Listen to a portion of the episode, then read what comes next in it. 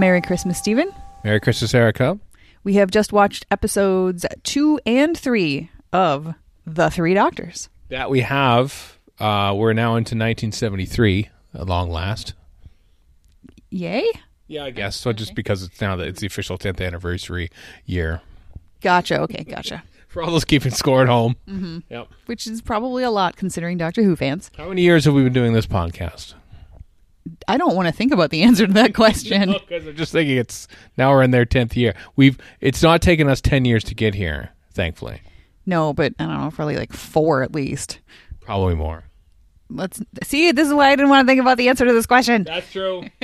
We're still, we are still, I think, uh, over a quarter, well over a quarter of the way through the uh, number of episodes in Doctor Who history, because there is still one quarter of the entirety of Doctor Who existed in the first five years of its existence. Still to this day, almost sixty years on.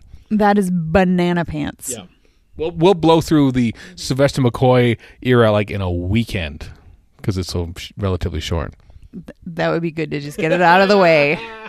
But you thought the same thing about John Pertwee, and you're kind of a fan of this era, more or less. So yeah, but I hadn't seen these episodes before. I've seen all of Pertwee. All of McCoy. I mean, all yeah, of McCoy, yeah. Yes. Yeah. Mm-hmm. And we've seen all of episodes two and three of uh, of The Three Doctors. So what, what what what comments do you have to make for about these two? Um, I remember people complaining about the Brigadier being a bit of a boob in this story, and I didn't see it in episode one mm-hmm. so much. And now I'm reminded why people say that, because it's it's it's frustrating. This is, you know, we're into the tenth, tenth year of yeah. Doctor Who. The Brigadier has been around for quite a long time. He's seen a lot of stuff. It's like he's got, what do I keep calling it? Steven Tyler, um, Steven Taylor uh, disease. Thinking, what does the leads? I'm curious here because I'm thinking maybe like maybe Steven Tyler in like the, you know, Walk This Way, Dream On era was like a lot smarter. But then by the videos for the ones that star at uh, Alicia Silverstone, he's like, why is he so dumb? He should know no. ye- after years of rock and roll what to do with this, but he doesn't. I like this. I'm always afraid of making the Steven Tyler, Steven Taylor mistake. Yeah, because I knew who Steven, I knew who the lead singer of Aerosmith was many years before I knew who Steven right. Taylor from Doctor Who was. But he is the one who has to see many, many, many things that seem impossible mm-hmm. before he starts to believe things that are even remotely like impossible. And I feel like it's the Brigadier backsliding quite a bit. Um, you know, it's it's always part of his character to be skeptical yep. and not, you know, believe at first. But this is definitely a bridge too far when it comes to him just absolutely refusing to listen to anything. Uh, I mean, Sergeant Benton is like just completely on board with reality and the brig is out there. So I just, I need some headcanon to make me feel better about this. Just, now, the Brigadier is married to two different women over the course of his Uh, sh- lifetime on the show. Is that correct? Uh, mm, there. Well, there was going to be a cut scene in The Demons where, remember, the bar- Brigadier goes off to some fancy party while mm-hmm. Benton and Yates are left watching the shop, and a female hand was to hand the f- uh, phone to the Brigadier, and they they, tro- they chopped it out because it might be considered too risque. Uh, and then there's Doris, who he knows at some point, but then it has married um come Battlefield. So mm-hmm. I think that's the only one that I okay. know of. Yeah. For some reason, I thought that he had a wife who was, or a girlfriend or something who was mentioned earlier on, like during this era. And then come Battlefield, there's somebody named Doris, which is a different name than we'd heard before. No? Same person. Same. Okay. Darn. Because my headcanon was going to be that, like, he's at this point, he's going through a breakup or something. Like, something's happening in the Brigadier's personal life. We we don't see all of, you know, no. listen, the, uh, last year, he's there in the Day of the Daleks, mm-hmm. and then not there for Peladon, not there for Sea Devils, not there for the Mutants, back a little bit for the Time Monster. Maybe, like, in between that time, like, the Brigadier just sort of like, well, weird how the Doctor leaves and there's nothing for us to do here, and maybe he, you know, sort of Maybe he's having some sort of career crisis. Could be that. Uh, yeah, just there's. I feel like in order for me to buy the Brigadier acting like this, he needs to be completely distracted by something else, like mm-hmm. super, super important. Because you know the Brigadier is very good at his job, and getting distracted is not a part of generally a part of his character. But here, whatever it is, is has thrown him off, and you know thrown him back, or maybe antimatter just makes him a little bit thick. I don't know because you know I could sort of say, well. You know, the fact that Benton is going through the exact same thing as the Brigadier. He was there in the invasion with the Cybermen, with Troughton. Mm-hmm. Um, although Benton has now, a, in two consecutive stories, because the Time Monster, the Brigadier goes, I don't understand any of it. And then Benton goes, "It, you know, it's the gap between now and now." Benton gets it. Mm-hmm. Benton seems to be, you know, not necessarily understanding why, but understanding what. I mean, he's, it's sort of like Benton is a little bit, and I don't mean this as a joke about him being turned into a child, a toddler in uh, in the previous story, but like it's sort of like the out of the mouths of babes yeah. sort of sort of idea. Like he is not smart enough to get hung up on the things that he doesn't understand, so he just takes things at face value. Whereas the Brigadier, you know, taking things at face value would be really bad for the Brigadier in his yeah. career, whereas somebody who's a little bit lower down the food chain, you know, taking things at face value and just following orders is what you're trained to do. So, like, on that level, it makes sense to me that Benton is just like, yep, I will believe what you say. And that the Brigadier is like, no, I'm not going to believe what you say until, you know, I've had some sort of proof. My problem is just that he's had years of proof at this point that the Doctor is a trustworthy character and that wacky things happen when he's around. So I, you know, I'm I'm able to sort of set my annoyance aside because I just like so much of the rest of this story. Mm-hmm. But I absolutely recognize the complaints that people have about the way the Brigadier is written in this story. And I do think it would be better if the Brig was not written quite so boobishly. No, uh, someone has to sort of be, you know, pushing back so that someone can explain. And oftentimes it's Doctor Tyler, but he's also a scientist. And so if he was, you know, made to be what I don't. This doesn't make any sense, and I'm a scientist saying that, so it would look silly. Benton, not as much either. Joe, certainly not, because she's, you know, new to all this. I don't think this story requires no. somebody pushing back. Honestly, no, I don't think so either. But you know, t- take. I mean, we're fans of the show. Yeah. People tuning in on B B C One on a Saturday night in late seventy-two, early seventy-three, going, "What's this all about?" You know, I feel like there's always sort of been this compelling to sort of explain to the general public who don't necessarily watch Doctor Who every single week. I know, but as I've said so many times, you can do that mm-hmm. without somebody pushing back and being a fool about it. You can have people explaining things to each other in a joyous manner that, mm-hmm. hey, I've figured this out. Or even, you know, Benton asking the question because he doesn't understand it. Yeah. And then the Doctor explaining it in a way that Benton, a k a the viewer, mm-hmm. can understand. And boom, Bob's your uncle. You've got it. Yeah. So I, I don't think that it's a, like, it's, it, I think they're, they're trying to add comedy mm-hmm. yeah, and, that too. and dramatic tension. And I think that that side of things is a failure because I think the comedy in this story, uh, comes from the Doctors, and mm-hmm. I think that the, it should just be coming from the Doctors because they are delightful with it,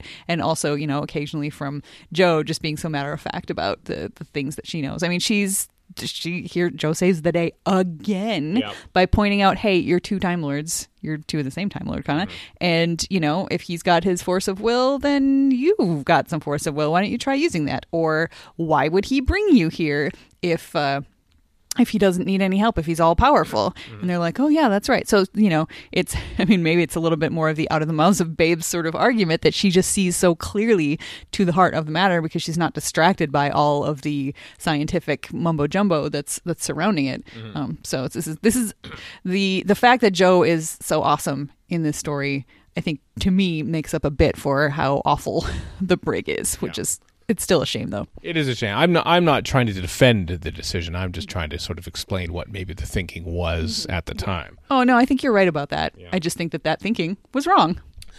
Yeah. Um. I, I also. I'm wondering. Just back to the headcanon bit. Like maybe. Like you see how agitated the Brigadier is about what am I going to say to Geneva?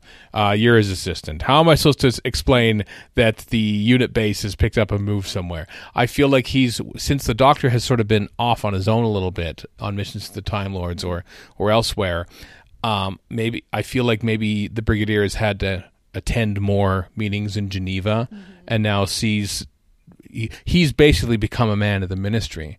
Um, and he's sort of begun to thought, think like them, and how in, it's basically these things are an inconvenience to his mm-hmm. report that he has to give to Geneva, and so he's begun to uh, to deny the reality in order to um, make his reports easier to fill out. So that that sort of you know corporate malaise has sort of entered into the Brigadier's conscience at this point.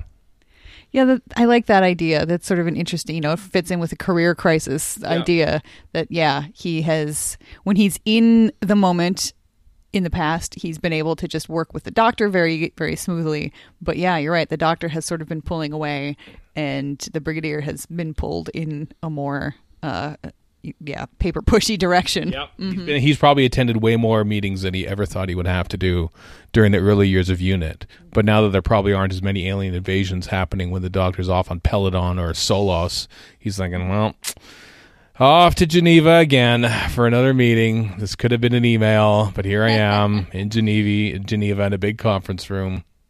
Or maybe there's a big Finnish story out there existing or yet to be written where the Brigadier has a little adventure just before this story and it does something to his brain and makes it like it's good, you know, at the end of the story. Well, you know, we sorted everything out and it was right. great. It's going to take you a few weeks before your, your mind gets back to normal after that weird, you know, brain buzz that True. you had, uh, Brig. Mm-hmm. Um, but don't worry, you'll you'll get there.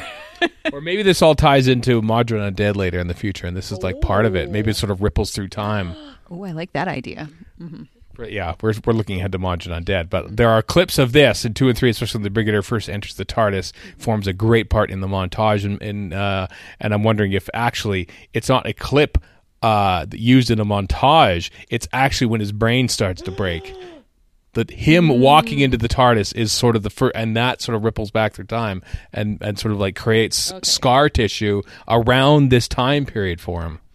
I, all right, all of the other ridiculous headcanon that we just came up with, out the window. This is it. This is the new headcanon. It is accepted. This is a time travel show. Mm-hmm. And yes, it is It is all the faults of the events of Mawdryn Undead yeah. rippling back through time. I am on board. I love Mawdryn Undead, by the me, way, and me. I can't wait to get to that story. I love it, too.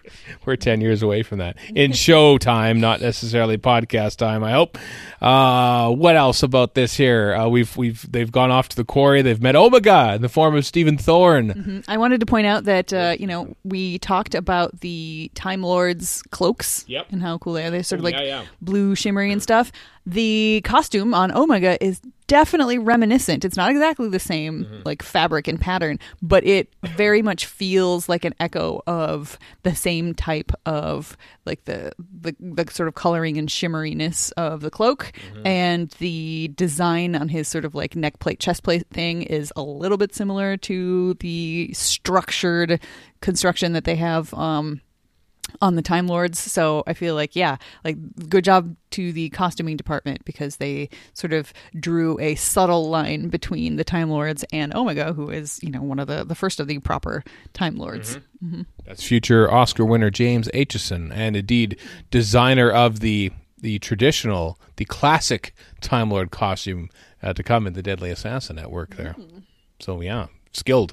Very skilled, yep. Yeah. And also, you know, I, I appreciate this expansion of Time Lord history, the idea that to create the power, to get enough power to time travel, they send him off to do some solar engineering right. and he kind of gets sacrificed. And then like, you know, it, the Doctor says, we thought you were dead, which totally makes sense. And then you kind of wonder, uh, but does do the people on the High Council actually think he's dead? Mm-hmm. Did, did they sacrifice him on purpose? Maybe he's got an, a point. Maybe not. Maybe everybody really did just think he's dead. But it doesn't matter because when it comes down to it, he has been there for thousands of years and his mind has started to go. And it's not like he is looking for help.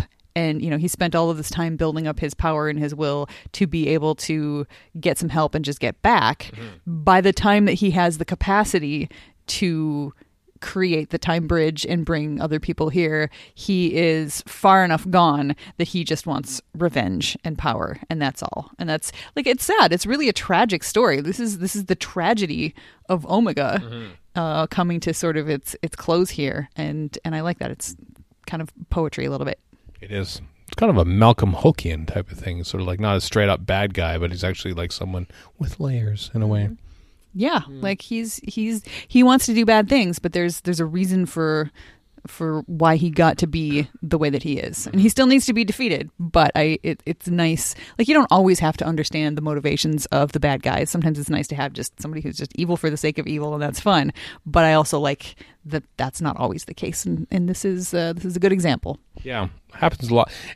Any. Um... sort of villain in the show that you can sort of like, you know what, John Pertwee, I'm just going to have a sit down on this chair here across my legs and let's just have a good old chin wag, you know? That way you can sort of see, like, oh, we're reasoning here with this. So he's not just sort of an, of an evil fellow, you know? Mm-hmm. Kind of like that. I, li- I like when the Doctor has a casual sit-down chat with the villain of the piece in, mm-hmm. like, episode two.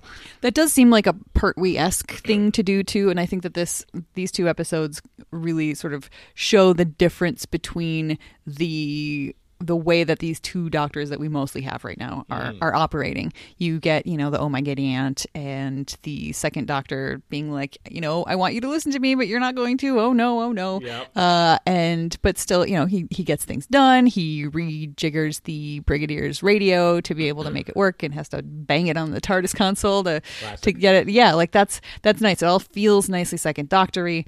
Uh, and then you have, on the other hand, you have the third doctor who sits down calmly and crosses his legs. That's you said, to have a have a chat and try to, you know, reason with it. And then we get to the end and they're going to fight with a, you know, a battle of wills, and you think, oh, okay, this is just going to be their faces zipping back and forth just the way we had with the uh, the two doctors there. And no no we need to visualize this uh, this battle of wills somehow. We got to we got to show how tough this battle actually is. So we're going to have Yeah, the third doctor is going to fight the dark side of Omega's mind, and it's just a weird guy in a mask and a shiny spangled, giant spangled costume, and they are going to wrestle in slow motion on a black background, and I am going to mentally check out and watch the kittens on the other television. El Singulero is uh, Warren on Radio Free Scarlet calls him, because he's he's Omega's uh, foray into uh, Mexican wrestling. Oh my God, that's perfect! Yeah, yeah because it's yeah, it's ridiculous. Ridiculous, but I understand it. It's like, you know, this is a way to, again, set apart the third doctor mm. from the second doctor. This is part of what the third doctor does. He's an action hero. He's yeah. a star. So we need to see him having an actual hand-to-hand combat to visualize the, the mind thing. Also, you know, to be fair, I would prefer to just see them staring at each other and, I don't know, grunting or something yeah. like that, sweating or something, the camera moving back and forth, or not moving back and forth, but cutting back and forth.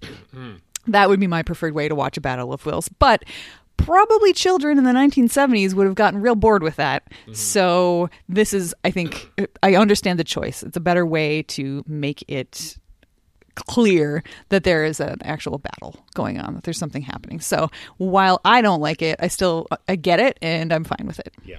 And uh, can I just point out, credit to the uh, uh, current production team, even though they've uh, they've all moved away from Cardiff now, but of the Chris Chibnall, Matt Strevens era, where I love the the contact whenever Jodie Whittaker's doctor sort of talks either with the master or herself or something mm-hmm. like that, and she says contact contact just that hat tip to this. Uh-huh. I was very pleased that I saw that for the first time in series twelve. Yes, that made me happy too. I liked that a lot. Uh, also, just thinking to, you know, the, the Jodie Whittaker era, and now we have the revelation of the timeless child. Yeah. It's very interesting that all of, like, the High Council, the Time Lord folk, they clearly think that William Hartnell's doctor is the yeah. first doctor. They refer, they literally refer to Patrick Troughton as the second mm-hmm. doctor, and uh, it's just like, yeah. So they really buried all of that uh, pre-Hartnell doctor stuff. Nobody, nobody knew about it. Mm-mm. Not even them. Yep. Mm. Not even the show. Not nope. even Stephen Moffat. Yep. Mm-hmm. It's all new. Fun stuff. Fun stuff. Um, anything else about these uh, two middle episodes? Um, Rex Robinson as Doctor Tyler does run off. Ugh, I like I, I got the feeling like, okay, he's a scientist, but I bet he was he he strikes me as a guy who was in the army and just oh, was just everyone was oh really that's exactly. true that's true yeah. But yeah, so he sort of had that I was a I was a soldier, maybe a commander or something like that, and was uh, I want to go my own way, which I mean to me seems it really bothers me a little bit because he's supposed to be a scientist and. This is a world of antimatter. He has to know that there's not really a good way to actually get home because he doesn't really understand how he got there. His only real chance is sticking with the doctor who was the person who was targeted. And I don't know, that just that just bothers me. There's like he's supposed to be the smart guy, but he his leaps of logic, they're not leaping. Like he's stepping backwards in logic. He's stumbling in logic. Whereas then you have Joe making smart connections, and even Omega making smart connections, being like, wait a minute, that that organism thing was supposed to target a Time Lord, so why would it have brought you here? Although at the same time, why would it have brought Allus there? And yeah. you know, like, it's not just bringing Time Lords, but whatever, it's fun stuff. Yeah, yeah. Mister Allus is, you know, he's observed, but doesn't have the sort of like, you know, the the force of will to lead mm-hmm. anything. So he immediately becomes subservient to the Brigadier, even though he's probably the more competent of the two, yeah. you know, and there's Doctor Tyler who should be the smart, he's basically becomes the Brigadier of the science world in this because he's mm-hmm. sort of, you know, in over his head and yep. kind of denying everything. And mm-hmm. yeah, he is, he is very much a skeptical science, you know, like, yeah. oh, what do you mean? I, you can't just think up stuff. Look, I could touch this and everything. Like he's, mm-hmm. he's, his skepticism comes from a scientific background, you know. That's true. He's, uh, you know, logic only enables him to be wrong with authority, uh, to quote Patrick Troughton from the Wheel in Space. Um, mm-hmm. but yeah, he's, so he's kind of dumb. That's true. Yep. You make a good point. Mm-hmm. Uh, anything else about these two before we uh, wrap it up? Wrap up Christmas Day. We'll watch it episode four, The Three Doctors. Yeah, sure. No, but no, I don't have anything else. Yeah, sure. What would you like to say? All right. No, I mean, yeah, sure. We can watch the the next one next. Okay. Well, uh, the Tissue Pit is out at Kitten Academy. The funny thing is, is that uh, Mister A on the Kitten Academy uh, YouTube feed brought out the Tissue Pit for the kiddies to play in at the exact moment when the two doctors walked in and, and looked at uh, uh, the, the Flame of Singularity, and I thought, whoa, is is maybe that's what the Kitten Pit is. Is singularity. It's filled with red tissue paper, so it's just like it's like but, but the same kind of effect as you'd expect from Doctor although here's just a bunch of steam going up, but Yep. Yeah. Yeah, Tissue Pit of Singularity. I like it. Tissue Pit of Singularity. Hopefully we will see more uh, parallels uh, in the episode to come yep. of The Three Doctors here on the Lazy Doctor Who Christmas Special twenty twenty-one on the Incomparable Network. Goodbye. Goodbye.